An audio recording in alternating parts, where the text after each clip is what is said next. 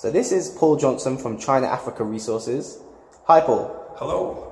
Can you tell us what CAF or China Africa Resources has to offer shareholders this year? Yeah, of course. Well, CAF is the ticker for the, uh, the company's AIM listing. We're a clean sheet of paper.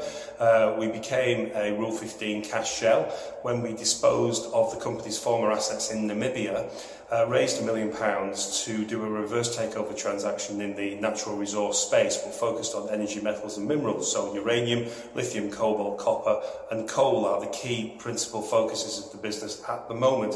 Uh, we're in in project uh, an investment search uh, process. Uh, we've been doing this now for a couple of months, so we're obviously quite advanced uh, down the, uh, the cycle of looking at new opportunities. Uh, the market is depressed at the moment, so we have lots of different things coming in for us to look at. Uh, we've announced that we have a dozen serious uh, projects that we've been looking at recently, and uh, we hope to do a reverse takeover transaction that will give us operating status on AIM so we can carry on into the future and build, uh, build a company.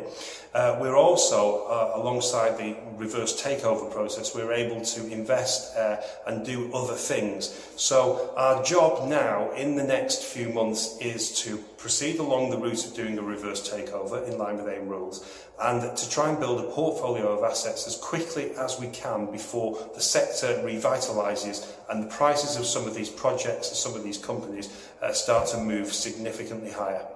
Thank you.